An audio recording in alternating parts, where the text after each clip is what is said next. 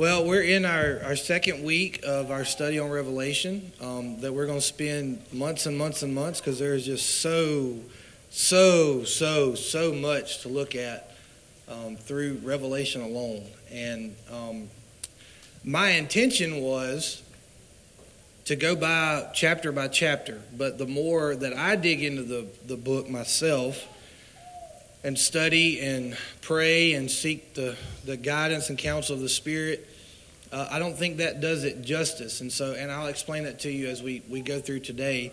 Um, if you were not with us last week, we do podcast all of our messages, and the first message in the series is on uh, our podcast. You can look it up by Radiance Church. It's on all the major platforms, so you can see that there. Um, I'll kind of briefly overview that in just a second what we talked about last week, but I want to make one more comment before we get into the message because we are we are generally we're generally like a we're a white church. I'm just gonna call I'm gonna, I'm gonna, call white bread white bread, okay?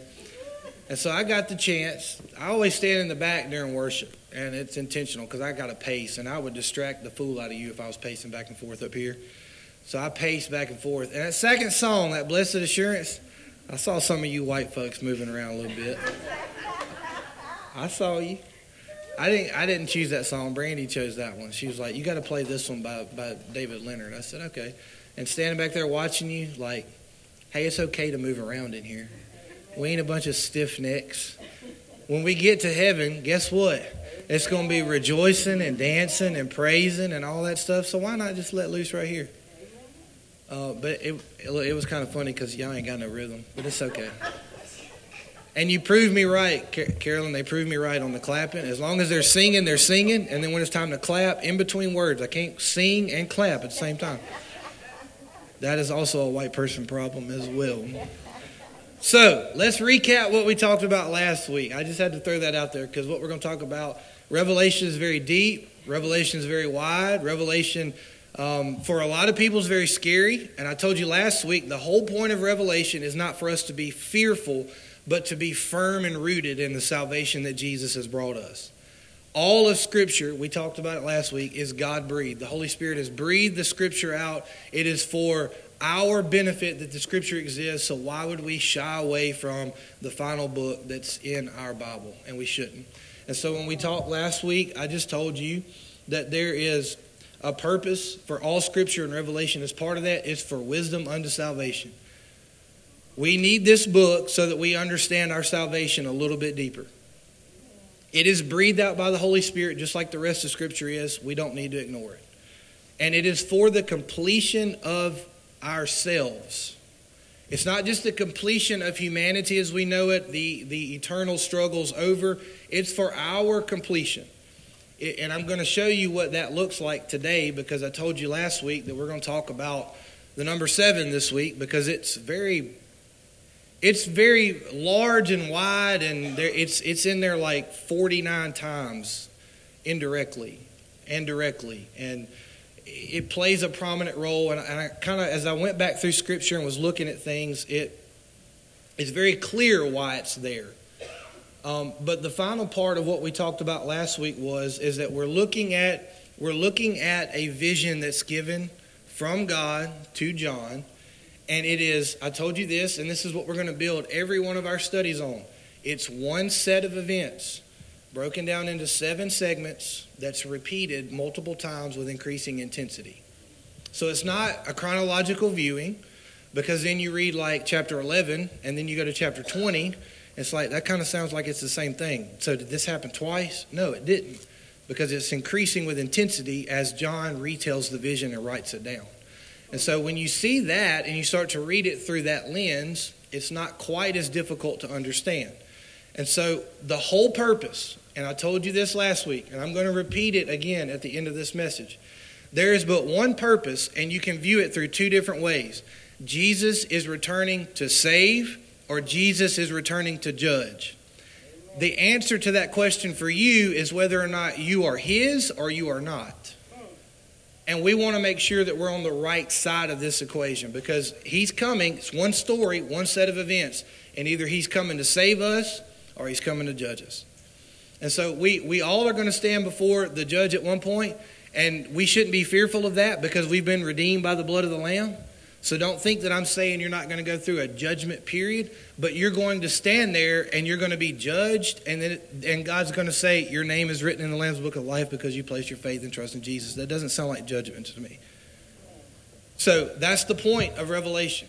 That's what is is ultimately manifesting. Jesus is returning to save, or Jesus is returning to judge. I I was studying through this and came across a, a, writer who specifically studies Revelation pretty extensively. His name's Richard Bauckham, or Bal- yeah, Bauckham, and, and he says the effect of John's vision is to expand his reader's world both spatially into heaven and tempor- temporally into the eschatological future. This accords with other ancient Jewish apocalyptic literature like Daniel and some extra canonical books, but unlike extra biblical literature, Revelation remains distinctly Christian and Christ focused. I know that sounds real wordy and educational, but it's a really good way to put this into perspective. And so, before we go through what I'm do, what I want to do today is I want to show you the sevens that appear in Scripture in Revelation. We're going to go through all of them today. So we're going to be here till about five this evening. So y'all just go ahead and buckle. And I'm just, I, I'm just kidding. We'll call for pizza. I'm, a, I, I'm, I'm just kidding. Numbers play a huge role in the Bible throughout, not just Revelation. So when you think about it, you've got a whole doctrine that we believe, that I hope you believe, that we have one God, He's in three persons, right? So we have a doctrine of there are 12 there, there were 12 apostles. There are 12 tribes of Judah that, that are, are 12 tribes that are listed in the Old Testament. We've got 40 days that Jesus was in the wilderness, and there was a you know 40 days of this and 40 of that. And numbers are a big deal in the Bible. They, there's symbolic meaning to them, but there's also just straightforward. This is a number. And so when we get to that ideology and we talk about the number seven as it appears in Revelation, we kind of need to know how we arrive at that. Now, we generally just say the number seven is a, a number that is defined as perfect. It's perfection, it's completeness, it's whole. And we learn that from a biblical perspective. But have you ever actually been taught why it's perfect? Because if you think about it, like for me, a Trinitarian doctrine would mean that the number three should be perfect, right? Why? Because we have God the Father, God the Son, God the Holy Spirit, the three persons of the Godhead. So that's a perfect number. It actually is in the Bible a perfect number. We talk about seven a lot because it comes right after the number six, which is the number of man. We've generally given that number to Satan, but it's really not. It's, a, it's our number. And then in Scripture, in the Revelation specifically, we see that number repeated three times. You see where I'm going? It's repeated three times, so we get the number 666. So we've always thought 666, but it's not. It's a repetition of six three times which makes humanity diabolical. It's a diabolical repetition, is what it is. It's an imperfect way of trying to uh, represent perfection, why it's repeated three times. And so you get that number, and then you get to the number seven, and we think that it's just because, like, I've even heard people explain it this way well, seven's one more than six. That's why it's perfect. Well, that's defining it from a human perspective. We forgot God in that, that equation altogether. But there actually is a biblical way of understanding this, and I want to show you this so we understand seven before we even get into all the sevens in Revelation. So, if the Godhead that we believe in is a Trinitarian God, and he's represented by three persons, all distinct in nature, but all one person. Try explaining that to somebody without the Holy Spirit being involved in that conversation. How many times have you tried to explain that to somebody and they look at you like that's not possible? It's not on this side of eternity, but it is when you understand spiritually what God's done. This God in three persons has been present from the beginning of time. I've taught on that before, where Jesus is just as present in creation as he is in the New Testament. The Holy Spirit is present in creation just as he is throughout the entirety of the Bible. God the Father is present throughout. But there's also another number that, that if you if you uh, if you can add today, which I hope you can, if you have three, what does it take for us to get to seven? Four. Heck, good job. We can add. Three plus four actually equals seven. Well, do you know what four represents in the Bible? Four actually represents the world. So the, the seven perfection is actually not just about God, it's about the completeness of his creation. So then when we start talking about all these sevens in Revelation, you've got God as a part of the equation, and then you add four to that, which is the world. Then you get seven, which is the completion or the fulfillment or the, the wholeness of what God's original intent for humanity in Genesis was all the way to Revelation. Can I prove it to you? John 3:16, most famous passage for telling people that Jesus loves them, right? You can recite it, can't you? What does John 3:16 tell us? It says that for God so loved me. He says for God so loved the world in all of its plurality and all of its craziness and all of this all the nonsense, he loved the world that he gave his only son that whoever out of that world would believe in him should not perish but have eternal life. All right, so we understand that. So we've got God in three persons, the world. Well, Michael, that doesn't say anything about the number four. Well, you're right there, but you're, you're also a little bit off because when we think about God in three persons, it, this one's kind of difficult because a Trinitarian doctrine I'm to say this, and I, I, there's a there is a fellow pastor in the room today. Brother Sam is here with us this morning, and Brother Sam's going to speak at the end of our service. If you're not familiar who Brother Sam is, he's he is a, uh, a not just a friend of this house, but a part of this house.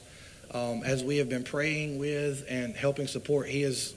There's cards out front of Brother Sam where they have been planting churches in uh, in in India, and he just got home just a couple weeks ago, and he's fellowshipping with us today.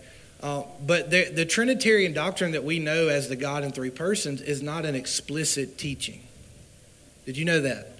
There's no place in the Bible that explicitly says that we serve a God who is in three persons.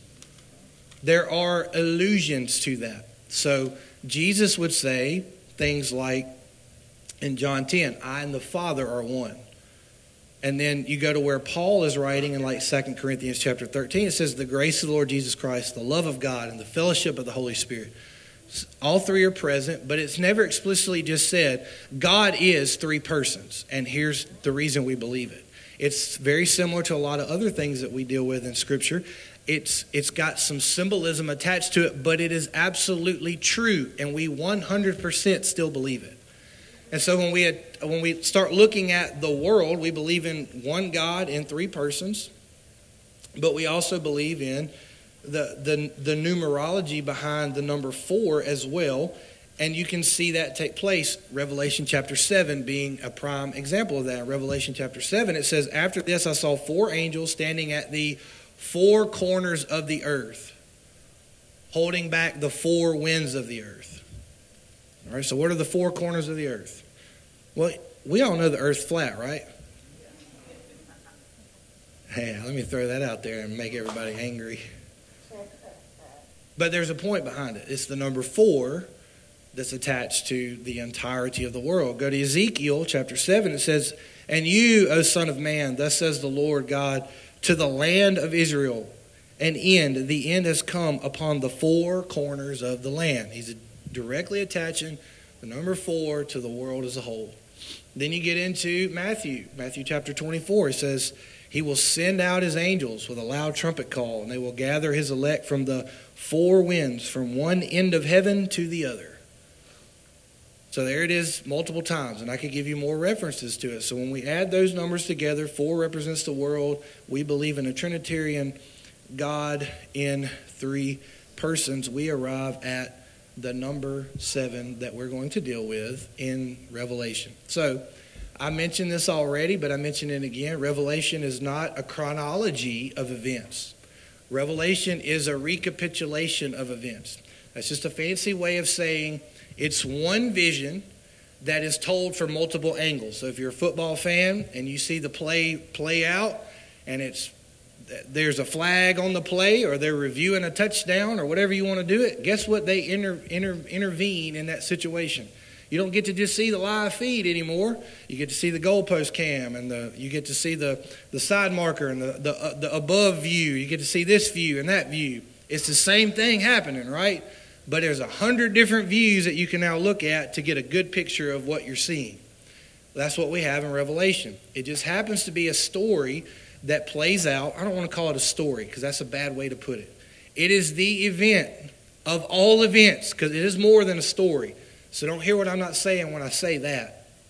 It is it is an event that is taking place that is constantly being added to in intensity as you go through the book. And so, the way that we're going to look at this, and this is the reason why I don't believe we're going to go chapter by chapter, we're going to take it section by section, and then we may go back and do chapter by chapter. Because the first part of this storytelling you find in Revelation 1 1 through 322. So, the entirety of the first three chapters of Revelation bear out the same story that you're going to see the remainder of the way. You just don't see all of the details that are already there. You see the first portion of those details. And so when Revelation 1 opens, Revelation 1 1 through 3 tells us the revelation from Jesus Christ, which God gave him to show his servants what must soon take place. He made it known by sending his angel to his servant John, who testifies to everything he saw. That is the word of God and the testimony of Jesus Christ.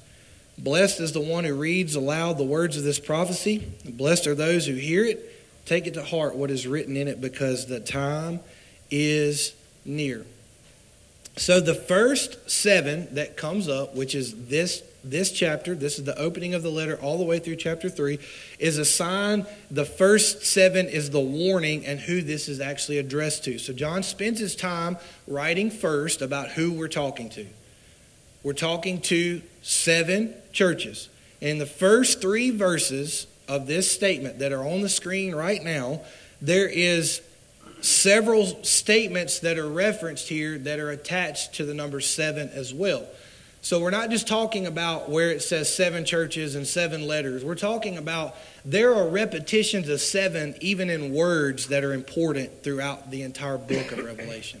And so you see that in this, we know that the addressing of this is to the church. But in here, he says the first of the Beatitudes. You remember the Beatitudes from back in Matthew?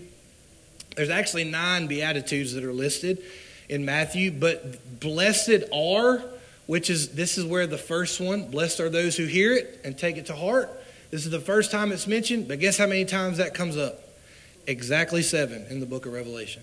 And so that comes up seven different times, and he says, blessed are, and then there is a statement attached to that. So you've got there's seven messages right there on just the blessed are statements of Revelation. They're all, they are all also attached to the blessed are statements, the Beatitudes that Jesus preached on that are in Matthew. So you have that in this very first section. If you think about this, you also have the world being present because of who he's addressing. He's saying, anybody, this is for everybody. But the ones that are going to be blessed are the ones who hear it, take it to heart what is written, because the time is near. So the world's present there, but also our God in three persons is present here as well. And so there's another seven that's attached to that. What Jesus is saying here is, he's already said once in John 15. He told us that if you were of this world, the world would love you as its own, but because you are not of this world, I chose you out of the world, therefore the world hates you. And so that's why the blessed statement is listed there very early on in John's writing. And Jesus, it's not accidental that Jesus just kind of comes into the picture and says, "Oh, by the way, you're blessed if you read this and you, you know, you take it to heart." He's already told the world, he's already told the church this. If you're not part of the world, they're going to hate you for it. And what's fixing to happen? The reason that I said what I said last week, that either Jesus is coming to save or Jesus is coming to judge, if you're on the side of judgment, you hate this. You don't like what comes next. You get mad anytime somebody brings it up or somebody says something about, hey, I'm looking for out for your soul just like I'm looking out for mine. I want to make sure that you're in a place of repentance in your life and not living like those that are going to be judged. Guess what they do? They get offended by that. Jesus said the world's going to hate us for it. Not because we're hateful, they're going to hate us because we're pointing out truth, even trying to do it gracefully, especially today, even trying to do it gracefully. They ain't hearing it. And Jesus told us, Blessed are those and we can hang on to this truth. Blessed are those who hear it and who take it to heart. And so that's us. Those, that's those of us who do it. But you also have in this, you're going to find out in just a few moments throughout these three chapters, you've got seven letters that are written to seven churches. The seven spirits are mentioned, the seven stars. And what I've already mentioned, the first reference to the Beatitudes, the blessed are statements, are listed here as well. All of this is not going to be on the screen, but I will put it as an attachment on the podcast. So if you don't get the notes for all these sevens and you want them, I'll get them to you. They'll just be attached to the description of the podcast later this week. Um, but you also have in these first three chapters, you have the first references of multiple different things. The first one being the sword of Christ, or Christ's sword, is referenced seven different times, and this is the first area that it comes up. The word sharp is mentioned seven different times when speaking not only about the sword, but also of the word, that the word of this prophecy and the word in general.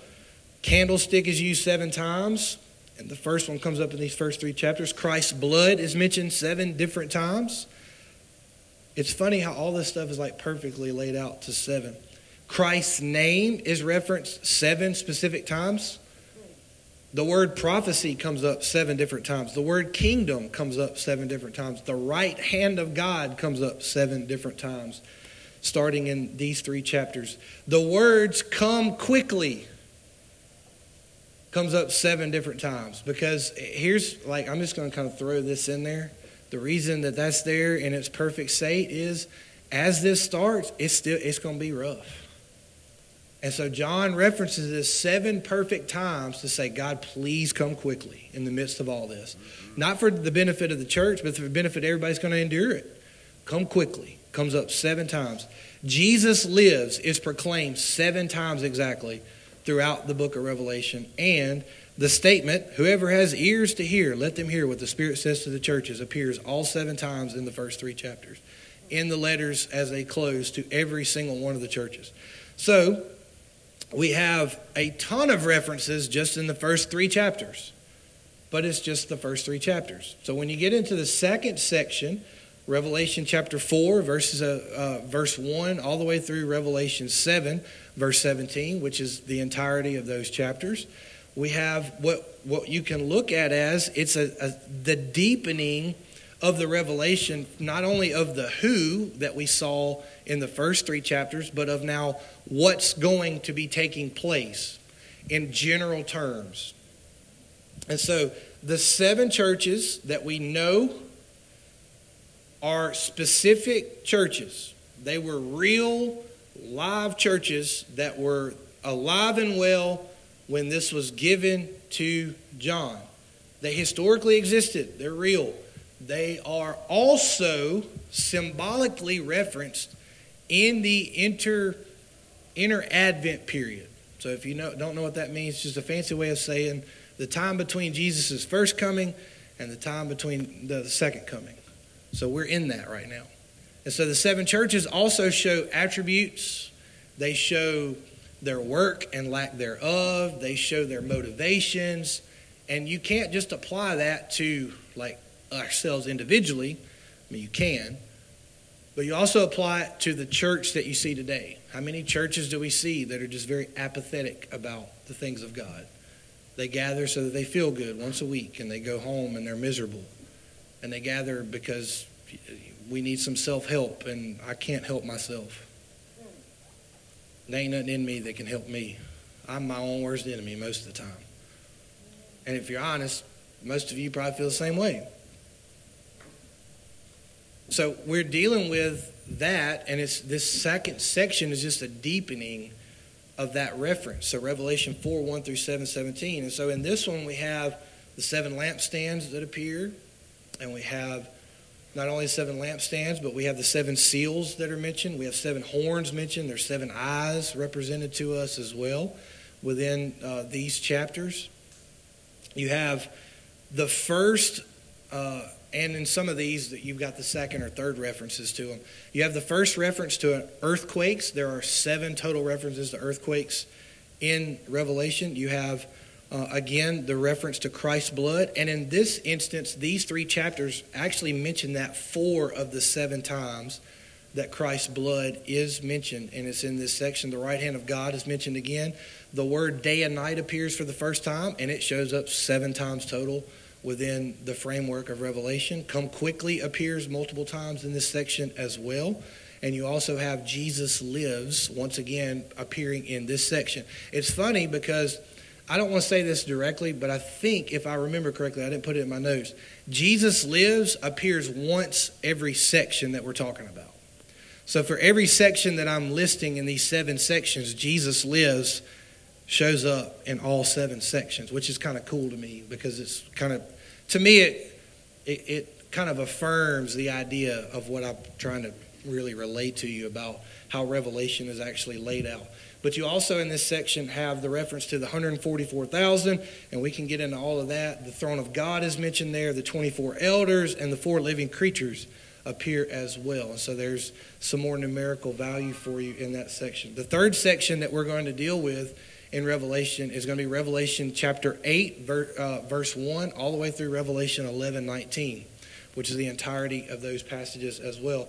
It's the third seven that takes us even different, uh, even deeper, but shows us a, a little bit of a, a, different view of the pattern of judgment uh, that's going to be that that then will follow salvation. That will be followed by salvation, I should say. We have seven angels appear here. The seven trumpets are a part of this section of Scripture. We have reference to seven thunders, 7,000 men. We see seven areas of creation the earth, the sea, rivers, heavens, the pit of the abyss, the river Euphrates, and lightning and hail all show up in this section. Seven different elemental factors that are all connected to the earth as it appears in judgment, as well as the first reference to God's prophets which will be referenced seven total times throughout Revelation. Three of the seven references to earthquakes are found in this section because this is the intensifying of judgment that's followed by salvation, as I've already mentioned. Um, the final time the word candlestick appears is here. So, candlestick or lampstand, we've talked about those and you've heard those taught about the churches. And so, this is kind of where I've heard preachers preach before that after chapter 3, the church isn't present until like chapter 19 or something like that in Revelation, but the candlestick is still part of the connection to the church. And so the, there is some that may say that that's why the church is still present here. That's why I've always told you, I'm going to prepare you like we're going to go through hell and then find out that we're going to miss all of it. And it'll just be like, yay, we didn't have to go through that. Than to say, oh, you're not going to go through all this, so it doesn't matter. And then you get there and you go, why, why are we going through this hell? Because we were misinformed about something. Um, so that's the last reference to candlestick is in this section of Scripture. Um, the second time the word prophecy appears, the second time the word kingdom is referenced, the first two times the word saints appear. There's a third reference to day and night in this section, the fourth reference to come quickly. And the sixth reference to Jesus lives. No, that's not right. I, I misprinted that. I'm sorry. We also see Jesus return from a second angle, increasing in intensity as the 24 elders worship God. And so I already mentioned this, but I mentioned it again here. Revelation 11 and Revelation 20 are the same event viewed from different angles, is the best way that I could put it simply. So we move on to the fourth section, which is Revelation chapter 12 through Revelation 14 20. It's an even, even greater detail of the second coming. If you read it chronologically behind chapter 11, um, that's where a lot of confusion sets in, uh, which is why we're trying to read it progressively because it looks like, okay, why did chapter 11 have all of this intensity? And then you get to 12 and it's like, I kind of feel like this is repeating some things that happened previous. And so we that's why we want to look at it from the proper perspective instead of looking at it in a chronological view. We have seven angels again, the seven heads and the seven crowns. The second reference to the Beatitudes or blessed are statements. The fourth reference of Christ's sword. The third reference to the word sharp. The sixth reference to Christ's blood. Uh, Christ's name referenced the book of life. The second time that it's referenced. First reference to the word judgment. Third time kingdom appears. The last time the right hand appears. The third through fifth reference to the saints. Another reference to day and night, which is the fourth and fifth. And every single reference to the word voices comes up in chapter 14. That's a total of seven times. You also have the great dragon appear. Satan is there as well. And you have the bloody winepress that is mentioned in this section of Scripture. The fifth repetition of the story comes in Revelation chapter 15 through 16 21. It's again an increased intensity and a finality of God's wrath. So when you get to the end of chapter 16, verse 21, you see the end of wrath kind of come about, being poured out. And it would be difficult to understand that here if you didn't go back to like chapter 12 and read this in like a sequence as one set of events. It kind of looks like it would kind of it would be confusing is why most people get confused about this. You've got the seven angels are continu- a continuation of the seven angels being referenced. The plagues, the vials or bowls, whichever way uh, it's translated. You have the last reference to earthquakes. The blessed are statements are there. Uh, Christ's name is referenced. Judgment's referenced. The kingdom's referenced. God Almighty is referenced three times. Uh, and Jesus lives appears once again in this section as well. Um, when we get down to the sixth section of Scripture, you have Revelation 17 1 through 19 21. Again, it's, it's just another recapitulation, another angle of showing uh, what has happened in the judgment of the world. We see the fall of Babylon that would be uh, implied to have taken place during the previous event. So if the judgment ended at the end of chapter 16, this is telling you just another portion of what's already happened. So, like, you ever watched a movie? I'm just I keep going back to kind of remind you of this. You've watched a movie and then they go back and they say 20 minutes earlier and they show you what happened 20 minutes earlier. You're still watching the same movie. It's the same set of events. They're just retelling something that took place that they didn't show you the first time. Right? So that's what John's doing here. He's telling you about the fall of Babylon. He's telling you um, the, the, about the beast and the false prophets all being cast in the lake of fire. All that's taking place in coordination with what's already happened. It's not a separate event, but a retelling with different details. We see the angel referenced again, seven heads are referenced, the bowls and judgments are referenced, mountains uh, are, judge, are referenced here, uh, kings are referenced, as well as God's prophets. There's another blessed statement, the final uh, three references to Christ's sword are referenced here the word sharp, Christ's name, the book of life, prophecy, judgment. The last two times the word kingdom appears, the saints for the sixth time, and God Almighty once again appears here. And then we get to the seventh and final portion of the story of Revelation, which is chapter 20 through the end of chapter 22. And chronologically, it would appear that it, this would be what looks like another battle. So there's not multiple battles, there's one battle that's going to take place. And John's once again giving you further detail about what is going to take place. And here you have the great dragon, Satan, finally being cast in the lake of fire in a completion of the events that have already taken place. And so you have uh, him being bound for a thousand years. And you you know that he's unable to deceive the world, and then he's released again. You have the new heaven, the new earth appearing. God dwells with his people forever with no more suffering, sin, and death. And that's like the very basic overview of the last three chapters of Revelation. In this final seven, there are no explicit sevens listed. So the explicit sevens are the seven churches, the seven bowls, the seven this, and the seven that. There aren't any in these last three chapters. Why? Because it's finished. So the completion is done, it's here now. So there's no reference to any explicit sevens, but there are some closing of the, the implicit, the ones that are referenced throughout of sevens. God's prophets are mentioned a final two times. The final three blessed statements appear in these last three chapters. You have the book of life mentioned four of seven times in these chapters. It's pretty important down the stretch prophecy is mentioned four of seven times. This book mentioned seven times in chapter 22 alone. The last time judgment appears is in the first part of chapter 20. The saints, God Almighty, day and night, the bottomless pit, and come quickly all appear within chapter 20, and that's the last time that they are all references. So I know this is more of a like teachy type moment today. This is not a preachy type moment. And some of you are looking at me like, this is ridiculous we need to be able to lay this out so we kind of understand because this is how we're going to kind of approach Revelation over these next several weeks. And so we're not just going to look at chapter 1, we're going to look at chapters 1 through 3. We're going to see what God does in those areas. And I wanted to be able to I, like numbers, and I like to be able to kind of put that out there in front of you because God uses those to show us symbolically some things. And the important part of this is you may walk away and say, I don't really know the importance. The importance is still the same importance that it was when we talked last week. This is it's simple. This is one set of events repeated 7 times, each with increasing intensity. And the entire point is that Jesus is returning to save or he's returning to judge. And depending on where our stance is before this time determines whether or not he's coming to save us or to judge us.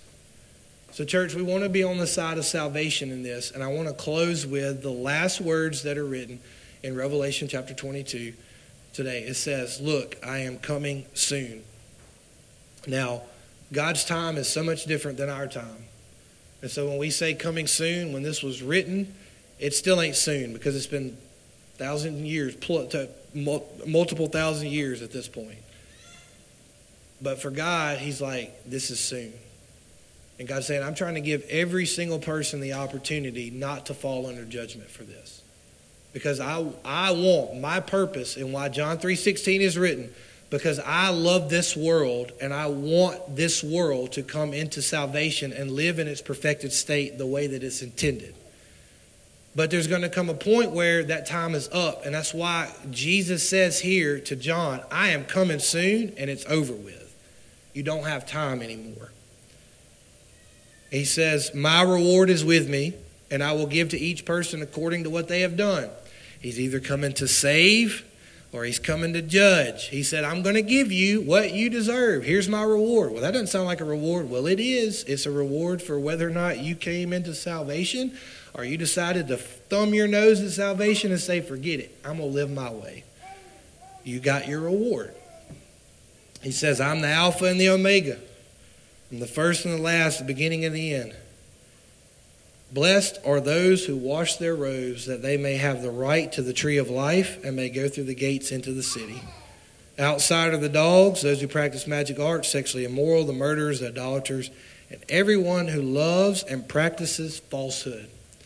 And then the final thing is this it says in verse 16, and I put this up there separately. I, Jesus, have sent my angel to give you this testimony for the churches. I am the root and the offspring of David and the bright and morning star. Like, don't forget it. We got to remember who we're dealing with when we when we approach the book of Revelation. No matter how deep we go into this book of prophecy, no matter what conclusion we might find ourselves in, and then go back and study it later and change that conclusion, the only thing that matters, there is but one point. If I am His, He's coming to save me. I'm going to keep repeating this. If I am His, He is coming to save. If I am not, He is coming to judge. So, church, the only question that we can ask ourselves is where do I stand in that reality right now? Is He coming to get me, or is He coming to get me? You can, you, can, you can hear the difference in tone and inflection. Is he coming to get me? Or is he coming to get me? Because I want, I want the suffering Savior to come get me. Not the righteous judge that I deserve, but I've already submitted myself to the righteous judge by the suffering Savior.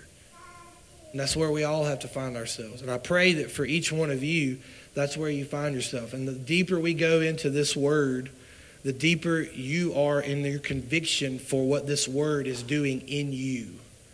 That its intent is not for us to just learn something new about the Bible, it's so that we are changed spiritually to be able to stand securely in the salvation that Christ has offered all of humanity, but only those who have received it can have it.